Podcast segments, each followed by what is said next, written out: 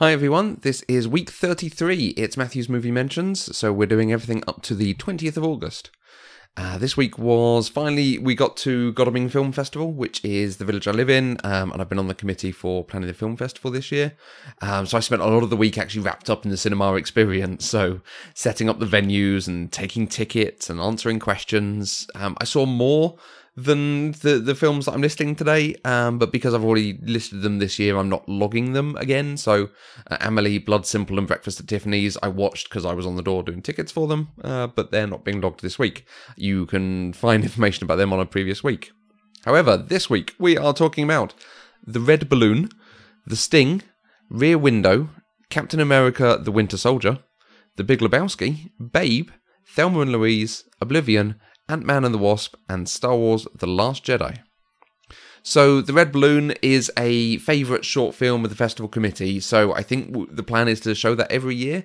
It is a delightful story. It's reminiscent of something like The, the Snowman, but it's done perfectly for its runtime. Um, really nice uh, Parisian uh, streets back in, I think, the 50s, this might even be in maybe the 60s. Um, but yeah, lovely story of a boy in his balloon.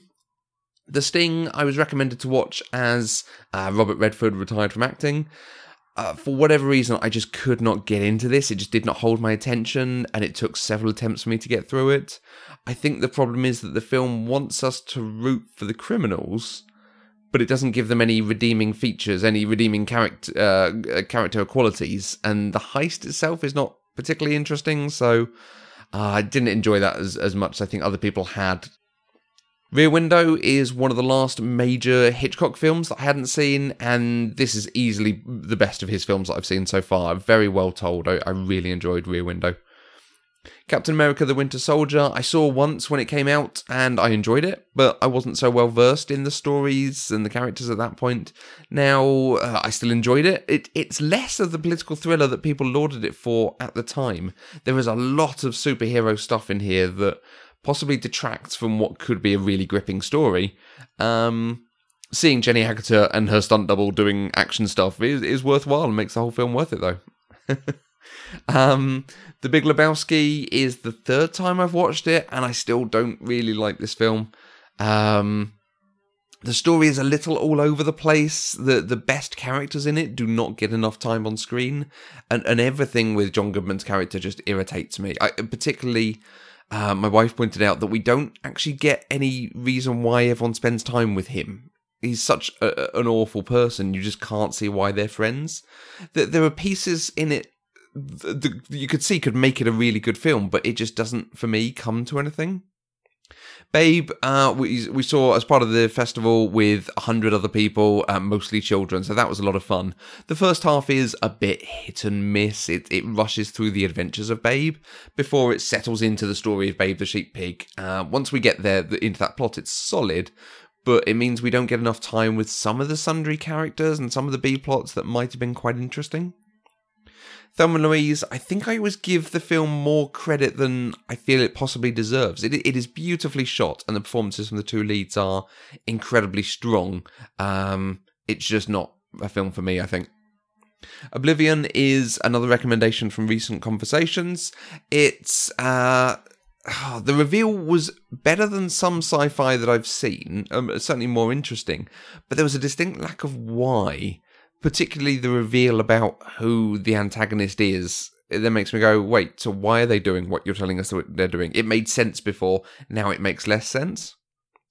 Ant Man and the Wasp, I finally got to the cinema to see it. Um, thoroughly enjoyed it. Ludwig Kitzman on Twitter described the first Ant Man as sorbet for the MCU, and this sequel is exactly that again. It is fun, it's refreshing, but it's pretty inconsequential.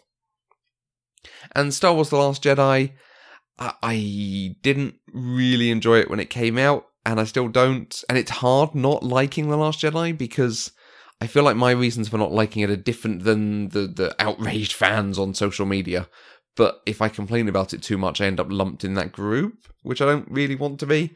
Um, I wish the film was kept as this sort of tense, claustrophobic chase that they set up at the beginning. But then we have people suddenly disappearing from the chase and getting to have a side adventure. Um, I wish Kylo Ren made a decision other than join me and we'll rule together, which we've seen in two other trilogies and was uh, okay done there. But by this point, it's like, no, you can do something different. Um, I wish Finn was allowed to make a sacrifice, although I do get that they're setting up the, the nice piece of uh, save what you love rather than destroy what you hate, which is uh, very nicely done. But I think I would have enjoyed a sacrifice. It would have again been different for a Star Wars film. Um, I, I just feel like they are making the Star Wars trilogy again rather than making new films in that universe.